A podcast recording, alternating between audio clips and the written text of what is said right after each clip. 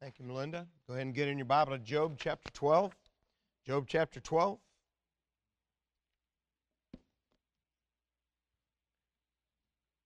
How many people here watch the Michigan game? Oh, that's not bad. Considering we're in Ohio, uh, that's a good game.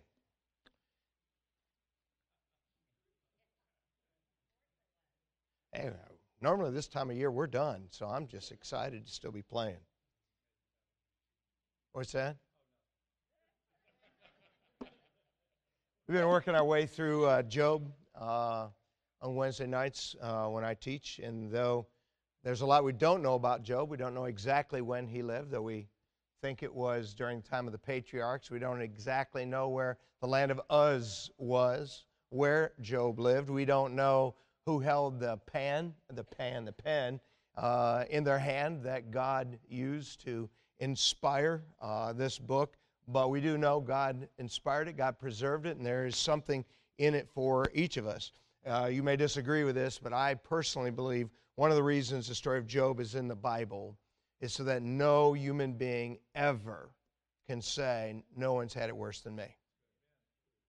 Uh, if uh, you even take a glance at the life of Job, you can't help but walk away and say, wow, uh, I haven't had it bad at all.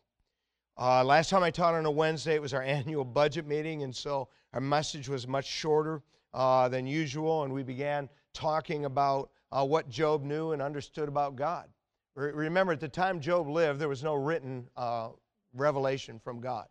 You know, people that time, they didn't have a written record like we have and like there has been since the time of Moses. And so they learned about God from older people, from previous generations. Uh, they learned about God from visions. They learned about God from dreams.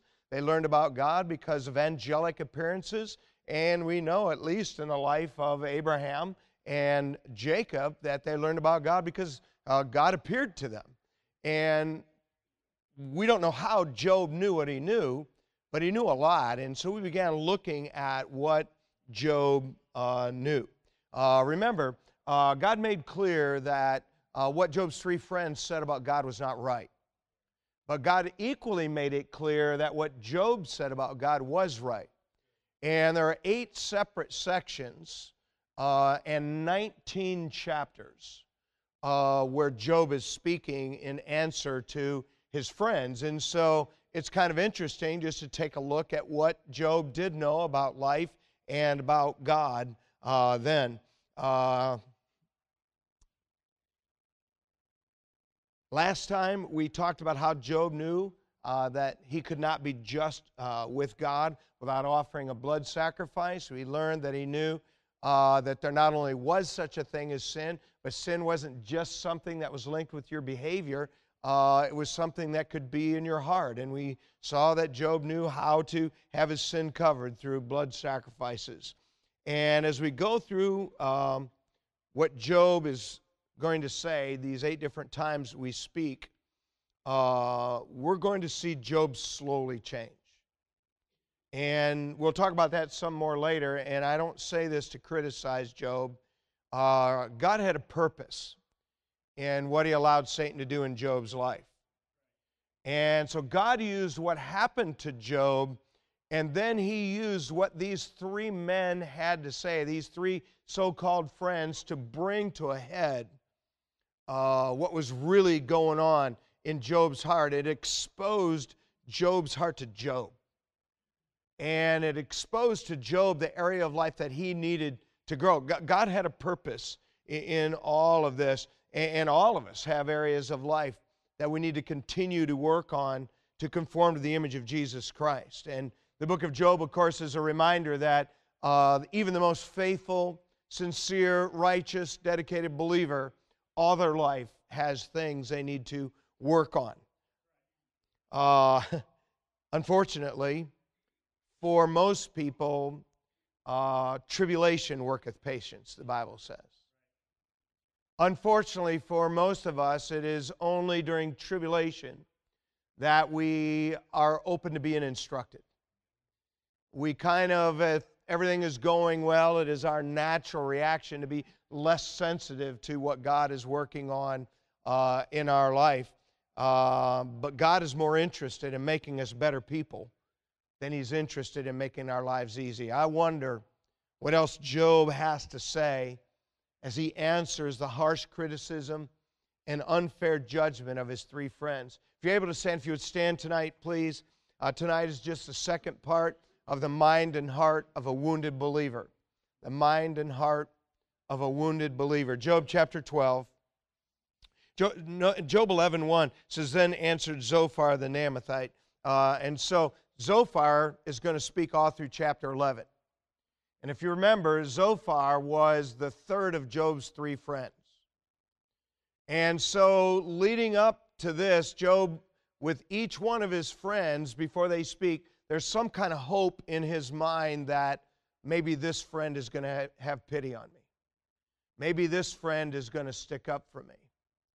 And so when Zophar chimes in and accuses Job of being a wicked hypocrite, uh, just like the other two guys, is this uh, understand uh, this is a really this is a changing point for Job, and Job is going to speak in Job chapter 12 and verse 1. And Job answered and said, No doubt, uh, but ye are the people, and wisdom shall die with you. By the way, that's sarcasm from the most righteous man on the world.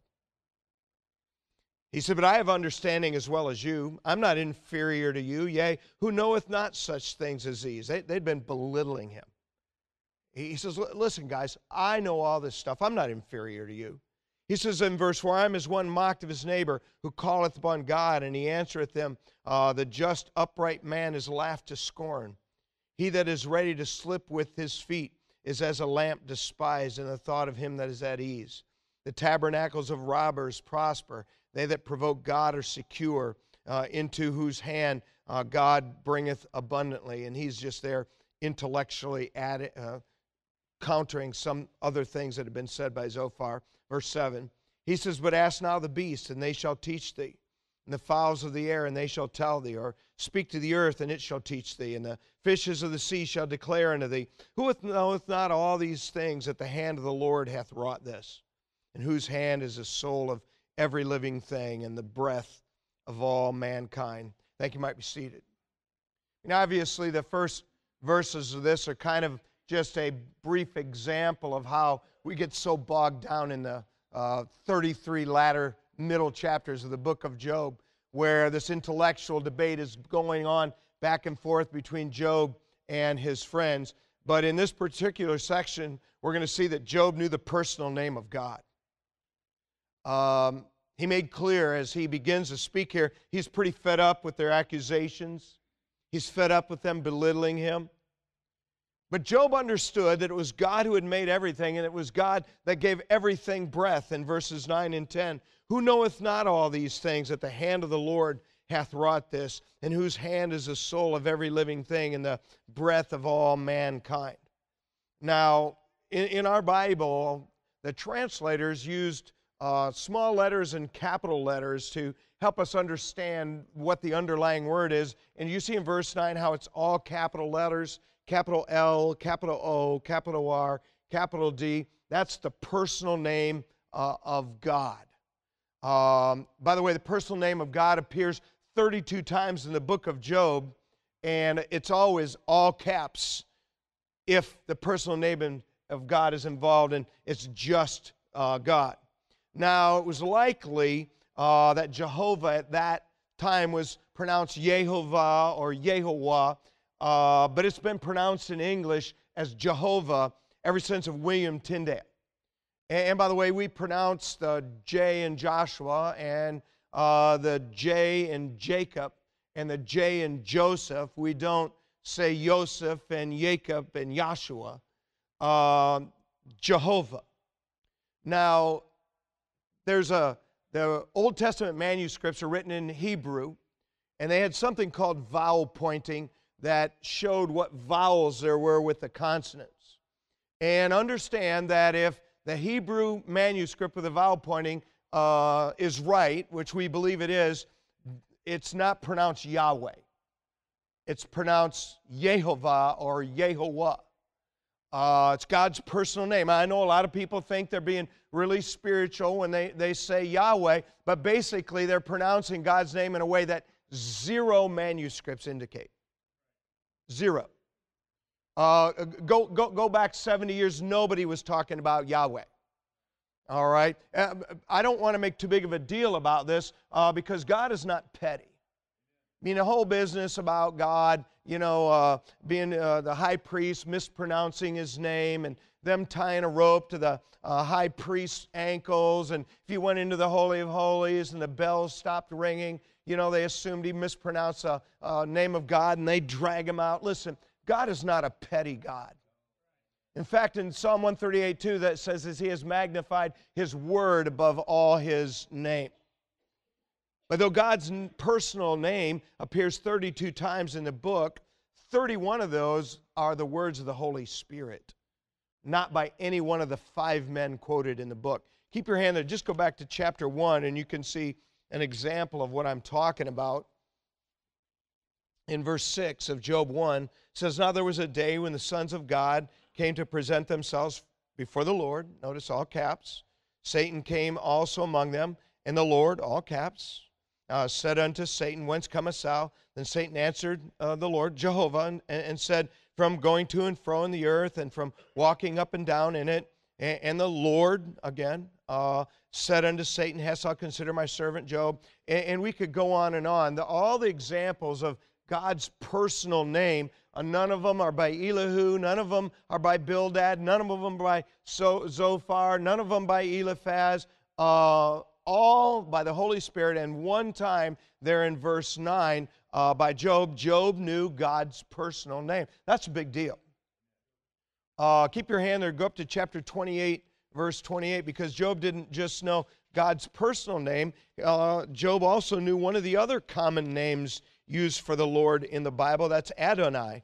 And in our Bibles, that will be capital L, small o, small r, small d. Uh, in Job 28 uh, 28, uh, Job is speaking again. He says, And unto man he said, Behold, the fear of the Lord, that, that is wisdom, and to part from evil is understanding.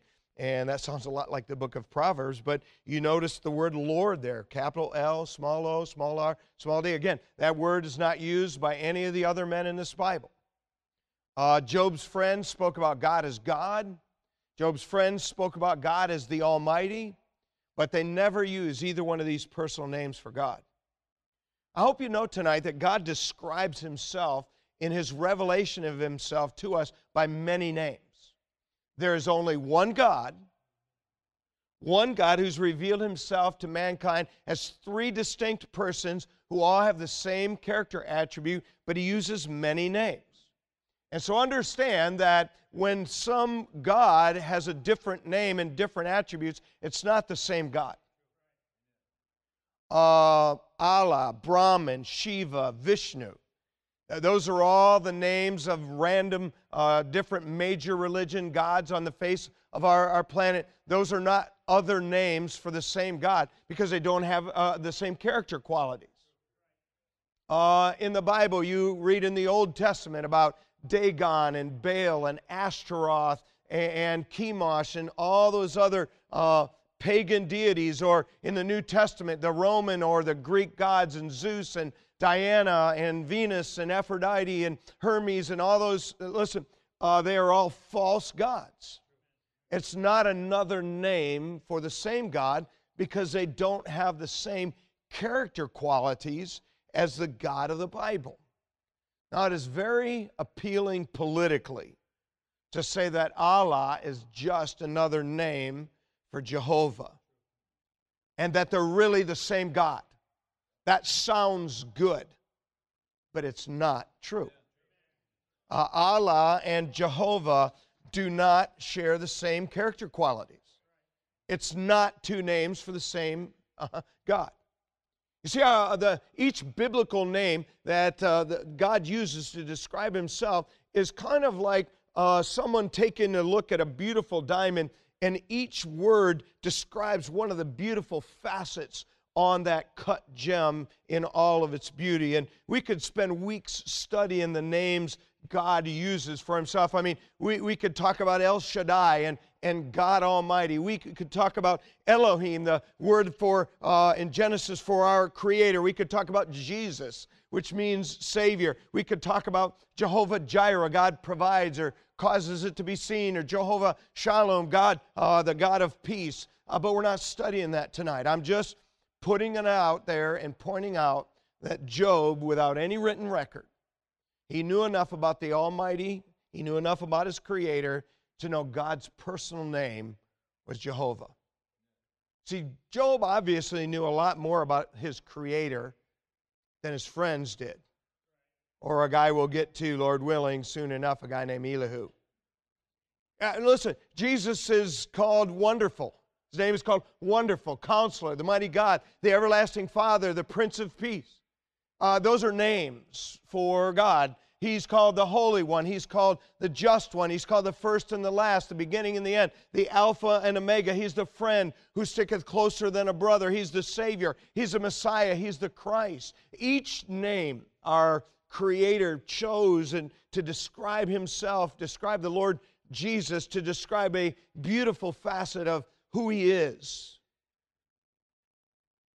The wise man said, the name of the Lord is a strong tower, and the righteous runneth into it and is safe in Proverbs 18:10. Job knew God's personal name. There was no written record. We don't know how he come to know it, but he knew it. Hear me when I say this. We do not have a creator who's hiding himself. Our creator is not a reluctant responder. He will be found of anyone who will seek him with all their heart. But God won't force himself into your life. But if you're really truly looking for God uh, in the scriptures, he will be found. The most important name of God today, of course, is Jesus. He's the Son of God. He's the Messiah. He's the name upon whom we call to be saved. In fact, we're told that there's no other name above that name, and that every knee will bow to that name, and every tongue will confess that Jesus Christ is Lord to the glory of God the Father. If you're here and you've not called upon the name of the Lord Jesus to be saved, I hope you'll do that. If you have called upon the name of the Lord Jesus to be saved, I hope you'll grow in grace and in knowledge of our Lord and Savior Jesus Christ, and part of growing in knowledge of Him is to grow to understand His names. But it wasn't just that Job knew his Creator well enough to call him Jehovah and Adonai.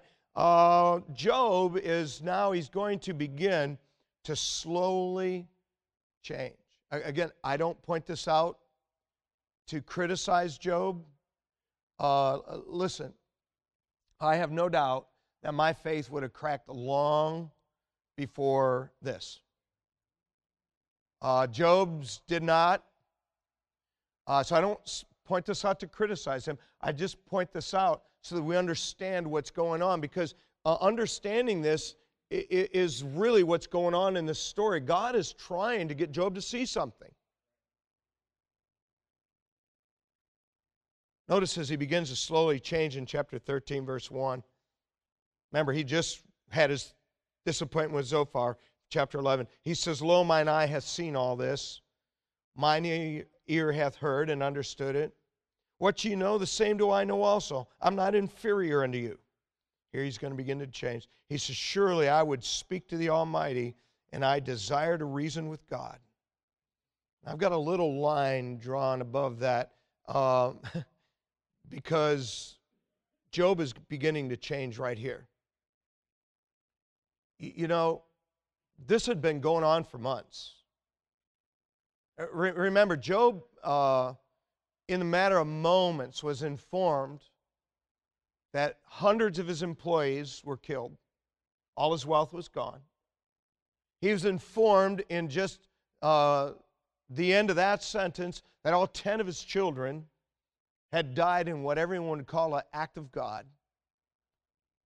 And then he is covered with boils from the top of his head to the tip of his toe. And he's literally still sitting in the ash heap, and he's been sitting there now for months, covered with ashes, scraping the pus off these boils, and everyone who at one point in time respected him and he thought loved him, uh, they've all turned on him, including his three friends.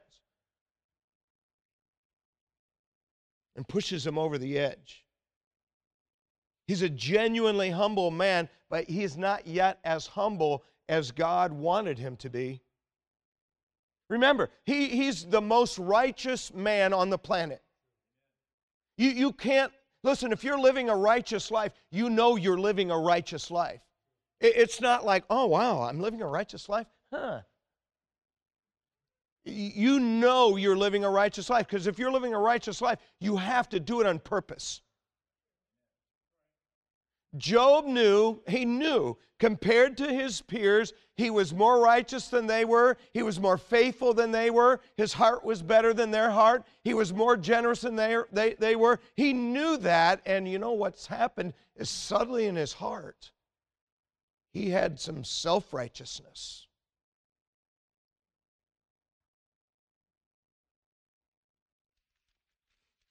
And he says in verse 3 Surely I would speak to the Almighty and desire to reason with God. Uh, go back to chapter 9. Let's see his attitude a little earlier in the conversation. Now, this is after Bildad, so he already endured Eliphaz and he endured Bildad. And even in the, after what Bildad, I mean, Bildad basically told him, your, ch- your children got what they deserved. I mean, imagine that. But Job's attitude at this time, notice in chapter 9 and verse 14, he says, How much less shall I answer him and choose out my words to reason with him? Whom though I were righteous, yet would I not answer, but I would make, my, make supplication to my judge. Do, do you see his attitude there? He says, I, I, am if I was speaking to God, I, I wouldn't make any accusations. I, I would, I, I would, supplication, I would just beg God as my judge, you know, God be merciful to me. And so something changed between chapter 9 and verses 14 and 15 and chapter 13. We understand Job, he was not spiritually ignorant. He actually knew a lot of things. Go, go up to chapter 19 and verse 25. Uh, this is actually a song. I, I think Robin sings it. I'm not good at that stuff, but I think that's right. In chapter 19 and verse 25, Job here says, For I know that my Redeemer liveth. He shall stand at the latter day upon the earth. And though after my skin worms destroy this body, yet in my flesh shall I see God, whom I shall see for myself, and mine eyes shall behold, and not another, though my reins be consumed in me. Job knew he had a Redeemer. He knew his Redeemer was coming to the earth. He knew he was going to be resurrected bodily. He knew he would see his Redeemer one day on the earth with his own eyes. You know, that, that's a lot of spiritual insight. Go back to chapter 9. Notice what else he says, and he says in Job chapter 9 and verse 32, speaking of God, he says, For he is not a man as I am, that I should answer him, and we should come together in judgment. See, see again, Job said, You know what? I, I can't answer God. Verse 33 Neither is there any daysman betwixt us that might lay his hand uh, upon us both. Listen, Job knew a lot, but he didn't know that uh, Christ would be a mediator. I mean, today we know that Christ puts one hand uh, in God's hand and one hand in our hand, and he brings us together. Job didn't know that. He knew he had a redeemer, he, he knew he was going to be resurrected, um, but he didn't understand there was a mediator between him and God. He knew a lot. He had enough knowledge to give him hope in death and life. But in chapter 9, Job is a lot more humble. And it starts to change in chapter 13. And we read that. You see, unlike chapter 9, Job now thinks he's ready to make his case before God. Chapter 13, verse 3 Surely I would speak to the Almighty and desire to reason with God. That's not how he was just one conversation earlier. Uh, listen, Job's not the first person living a sincerely righteous life to consider the weight, to fail to consider the weight of his sins. See, we think relative to the people around us. You know, I'm living a righteous life compared to the people around me, and should be as a follower of Jesus. But none of our righteousness compares at all to God's righteousness. And what Job is doing is he's got in some corner of his heart where he has compared his righteousness enough to the people around him that he's lost sight of his difference with God. Now, this slow change exposes Job's self righteousness. And it becomes more and more obvious as his friends continue one by one. We saw his attitude in chapter 9, verse 14 and 15. Go up to chapter 23. Again, I'm not pointing this out to criticize Job. I'm pointing this out because this is what God is getting Job to. He wants Job to see that even though he's humble, he is not properly humble before God. And even though he's the most righteous man on earth, he is not thinking about his righteousness correctly. In chapter 23 of, of Job, look, look at him now in, in verse 3. He says, Oh, that I, uh, I knew where I might find him, that I might come even to his seat. I would order my cause before him and fill my mouth with arguments. I would know the words which he would answer me and understand what he would say unto me. Do you see how Job's attitude has changed? Remember in chapter 9, he, he didn't want to make an argument with God. He said, if I was there, I would just make a supplication to my judge. Now he's ready to make his case. Job's frustrated, he's hurt. And his self righteousness is becoming increasingly on display as God is finally getting him to the place to where Job's what Job's lesson in this really is. Turn up to chapter 31 and verse 35. Again, I don't, this is, I'm not being critical of Job. I'm just, if you and I are going to understand what's going on in, in this book, we need to understand what God's doing. Notice what, where Job gets after the, the final straw of the cruelty and lack of compassion from his friends. Chapter 31 and verse 35. He says, Oh, that one would hear me. Behold, my desire is that the Almighty would answer me, and that mine adversary had written a book. Surely I would take it upon my shoulder and bind it as a crown to me. I would declare unto him the number of my steps, and as a prince would I go near unto him. Do you see how Job's attitude has completely changed? It's really good in chapter 9, starting to go south in chapter 13 even farther south in 23. And now he's saying, you know, I want God to answer me. By the way, uh, God's going to do that in a few chapters. And when jo- God answers Job, he's going to figure out that he really shouldn't have been so eager to make his case with God. See, God is trying to get Job to see himself and his righteousness the right way. Job was a righteous man, but he should have been justifying God all along, not himself. I know no one ever here has felt like, well, this kind of stuff shouldn't happen to me. I don't think God's being fair to me. I don't think God's treating them right. I, know no one here has ever had that thought pass through your mind. I know no one here has ever harbored that thought at, at, all. That's basically what's going on in Job's mind. And it started, and, and, and, and, and now he's latched onto it. He says, he, he goes from, uh, uh, man, I would be ashamed to stand before God. I could never make an accusation. Uh, if I was there, I, I just would supplicate, I'd just beg my Creator for mercy to now. Well, I wish God would answer me, and I'd walk away as a prince. What happened? Listen, Satan is a master at getting people to move one inch at a time.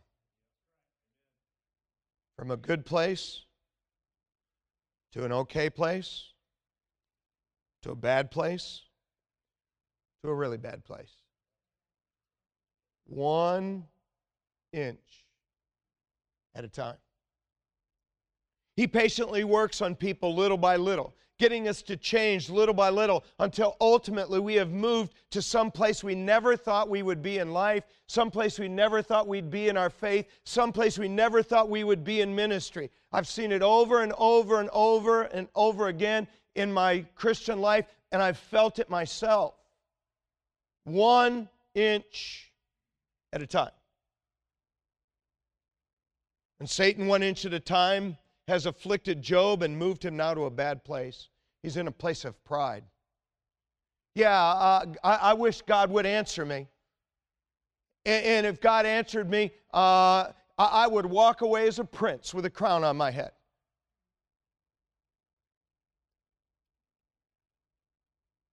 Listen, Job had every reason to boast, but not before God. Job was righteous and, and just and holy and generous and good, but he was not perfectly so like God is. Job was right in chapter 9 when he said, Though I were righteous, yet would I not answer. I would make my supplication to my judge. What happened to that, Job? In fact, actually, chapter 31 and 35, that verse 30, that's a key verse in this Bible because what's going to happen Job calls out, he says, My desire is, is that the Almighty would answer me. And if you turn up to chapter 38, God's going to do just that. You say, What happens between 33 and 38? Uh, a guy named Elihu steps up, but we're not going to talk about him tonight. See, when we understand that Job, at this point, God has finally got him to where Job can see this dark corner of his heart. Re- remember, what's inside us doesn't ever come out till we're squeezed. And, Job has been squeezed in a way none of us could imagine, and this dark corner of self righteousness has come out. He says, God, I wish you'd answer me. Job chapter 38, verse 1. Then the Lord answered Job out of the whirlwind he said, Who is this that darkeneth counsel by words without knowledge? Gird up now thy loins like a man, for I will demand of thee, and answer thou me. Uh, by the way, I have a Scofield Bible. I love the Scofield notes, but the Scofield note here is dead wrong. So, how do you know the Scofield note's dead wrong? It's contrary to the Bible. Uh, God says here, Gird up now thy loins like a man, for I will demand of thee. Thee and thou are singular. Remember, pronouns with T, thee, thou, thine, they're singular pronouns. Pronouns with Y, you, yours, they're plural pronouns. This is not God defending Job to his friends, like the note says. This is not God speaking to Job's friends. This is God answering Job as an individual. Because Job called for that. Verse 4 Where wast thou when I laid the foundation of the earth? Declare if thou hast understanding. Who hath laid the measures thereof, if thou knowest? Or who hath stretched the line upon it? Whereupon are the foundations thereof fastened? Or who laid the cornerstone thereof when the morning stars sang together and all the sons of God shouted for joy? Or who shut up the sea with doors when it brake forth as if it had issued out of a womb? When I made the cloud the garment uh, thereof, and thick darkness a swaddling uh, for it. And we won't go on, but God is going to ask Job 83 unanswerable questions just like those. It's taken this deep and lengthy trial to expose Job's heart to himself. Remember, God always knows our heart. And so when these kinds of things happen, it's not so that God knows us, it's so that you and I can honestly see ourselves in the real light. Sometimes we might not like what we see. Listen, God was satisfied with Job's justice, righteousness, and goodness among men, but he was not satisfied with Job's humility or the self righteous attitude he developed after years of spiritual success. Please hear me. We are very familiar, rightly, with the pride of wealth, prominence, success, beauty, intellect, athleticism, and education but we sometimes don't pay attention to spiritual pride. The pride of spiritual knowledge. Listen, Job knew more about God than all these guys. He knew more about God than everybody around him. Job was more charitable than he. he eh, hey, listen, there would have been, there literally would have been nobody said, "Well, man, that's not a good man."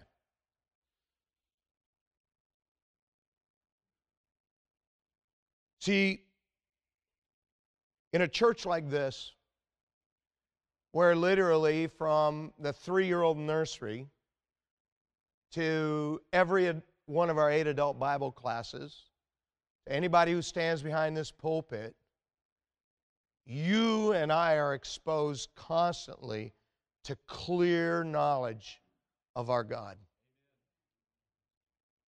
And if we're not careful, we'll have that dark corner in our heart because we really do know more than most people. But it's not okay to be proud of knowing more than most people. Don't misunderstand me. We have every reason to be confident in Christ.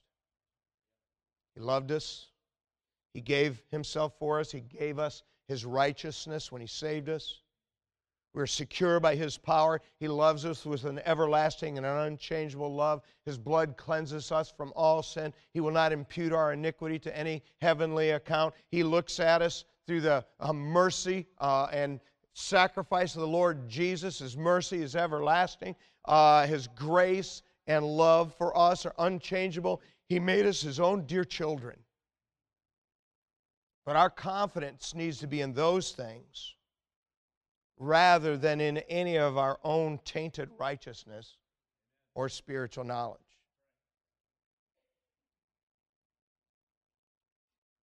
When we see Christ, there will be no boasting. When we look into those eyes of the glorified Christ that are afire, and his glory above the brightness of the sun, his feet as if they were brass burning in a furnace. If you think for a second that the amount of times we've read through the Bible or the amount of Bible verses we have memorized or the times we've been to church or the people we've won to the Lord, or the lessons that we've taught, or all the good things that we should do, and many in this room do. If you think for one second that your response is going to be anything but to fall on your face and say, I am unworthy in every way, but for the blood of the Lord Jesus Christ, you don't understand God's righteousness versus ours. How much better it is to today to make a decision to walk more humbly. There's probably some people here, you need to humble yourself to call upon Jesus for salvation. You, you, you think that someday you're going to stand before God and, well, this pastor did that, and this teacher did that, and this deacon did that, and that church member did that, and I was in this neighborhood, and this person in my family did that. And, and if you even have that inkling of an idea that that's going to make any difference in your salvation, you're crazy. I'm not justifying anything bad that's ever been done. There are a lot of dumb, sinful things done in all kinds of places. But there's no flaw in Jesus. If that's you tonight, you need to get saved for real. Uh, I'm talking to people tonight, and there are likely some, and Christ is in your life. And one inch at a time, Satan has got you somewhere you never thought you'd be. He will take you into immorality. He will take you into pride. He will take you into, oh, he will take you anywhere that's not close to Christ one inch at a time. And there will always be some reason or some justification in your own mind for why you are the way you are. And I just want to say, please, take an honest look and get back where you belong before Satan gets you someplace that's really going to hurt you and hurt the people you love. I mean, Job is the best man on the planet. And this much at a time, his genuine righteousness, his genuine spiritual knowledge, his genuine walk with God brought him to a place of spiritual pride and self righteousness. And if it could happen to Job, it can happen to any one of us. We haven't heard from him yet, but there's been at least one spectator for this ongoing debate a man by the name of Elihu. There may even have been a crowd gathered by this time. I mean, after all, Job and all three of these friends are true intellectuals. They're true men of fame, true men of knowledge. There was no television in those days. There were no cell phones. There was no audio or video recording. If you heard something was going down, you went to watch. Maybe there was a whole crowd gathered. We don't really know. But what we do know is there was a guy who's not counted among Job's three friends, a man named Elihu. He was there. I wonder what he will have to say.